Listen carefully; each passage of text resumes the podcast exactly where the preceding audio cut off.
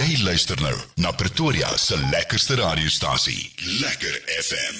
Jy is ingeskakel op Lekker FM 98.3 en ek gesels vandag met een van die gladiators, die nuwe gladiators, jy het reg gehoor. Na 20 jaar is die gladiators weer terug. Wat behels dit? Wie is Andira en wat is haar rol? Ek gaan nou met haar praat. Na twee dekades van afwesigheid is ons opgewonde om aan te kondig dat die gladiators terugkeer en hierdie keer sal dit groter en beter wees as ooit tevore. Nou kyk as jy die gladiators gekyk het. Ek het vasgenaal gesit voor daai TV-stel.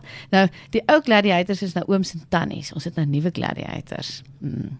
Dit tyd aangebreek om die gladiators speletjies weer lewendig te maak en ons gee die publiek 'n geleentheid om hulle krag en vermoë te toets in die hoop om by die gladiator groep aan te sluit wanneer hulle die nuwe reeks in die nabye toekoms begin vervilm. Nou kyk, ek is bevoorreg om vandag te gesels met Andira van die gladiators. Dit is nou die nuwe reeks. Andera, hoe gaan dit met jou? Goed, dankie met jou. Baie goed, dankie. Vertel my gou-gou eers so 'n bietjie, gee my 'n bietjie agtergrond van die Gladiators. Ja, na 20 jaar kan ons met trots sê Gladiators is terug. En soos ons almal sê, beter, vinniger, sterker as ooit tevore. Ehm um, die speletjies wat ons gaan speel is presies dieselfde as 20 jaar terug, maar ons het 'n verrassing en daar is nuwe speletjies wat um, bykom. Ja. So ja, ons is baie baie opgewonde. Op watter platform gaan dit uitgesaai word? Op SABC2. En wanneer skop dit af?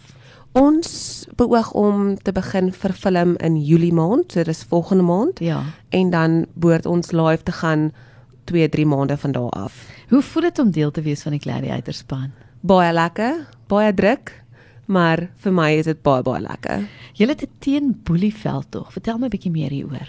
Ja, ja, dit is iets wat baie naby aan my hart lê. Um ons het saam met die ATKV saamgesmeld om uit te rol na die skole toe om met die kinders te gaan praat oor boelies, hoe om 'n boelie in jou lewe te oorkom. En ja, dit is 'n ook 'n baie groot taak wat ons aangepak het, maar dis baie lekker. Ek gaan vir jou sê die kinders se oë as hulle jou sien, ek gaan meer sê hulle sien 'n held. Ja, Hulle ja, kyk op ja, na jou en hulle ja. luister actually vir jou. So vir my um die Teemolieveld tog is iets wat ek vir baie lank nog gaan doen. Wat behels dit om 'n gladiator te word? Wat moes jy doen om daar te kan deelneem? Sjoe, ehm um, my storie is maar kort en kragtig hoe ek 'n gladiator geword het. Ehm um, ek was by 'n agentskap gewees en die vroutjie het my genader en vir my gevra sal ek graag 'n gladiator wil wees. En toe dink ek, "Jo, gladiators, wat is dit nou weer?" Toe gaan Google ek dit eers want Ja. ek was baie klein gewees toe dit op TV was. en toe ek sien wat dit is, toe kon ek nie eens sê nie. Toe sê ek natuurlik, ek wil graag 'n gladiator wees. Ek het gegaan vir my onderhoud. Ek het deur die hele fitness storie gegaan Ja. en ek kan met trots sê ek is die nuwe generasie gladiator se um, kaptein.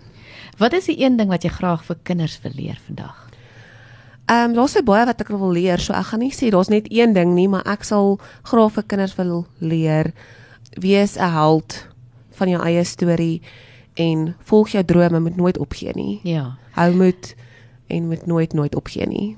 As daar kleuterskole of skole is of enige iemand wat jy wil kontak, waar kan hulle julle kontak?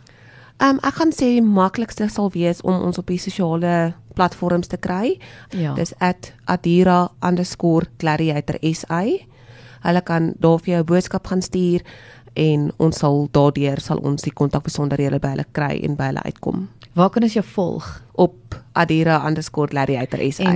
Op Facebook en al die Facebook al en die sosiale Instagram en platforms. oralste ja. Baie dankie dat jy kom kuier by Lekker FM vandag. Ek dankie vir julle. Wees veilig en sterkte met die opname van volgende maand af. Baie dankie. Dankie Adira, bye bye. Bye. Lekker FM.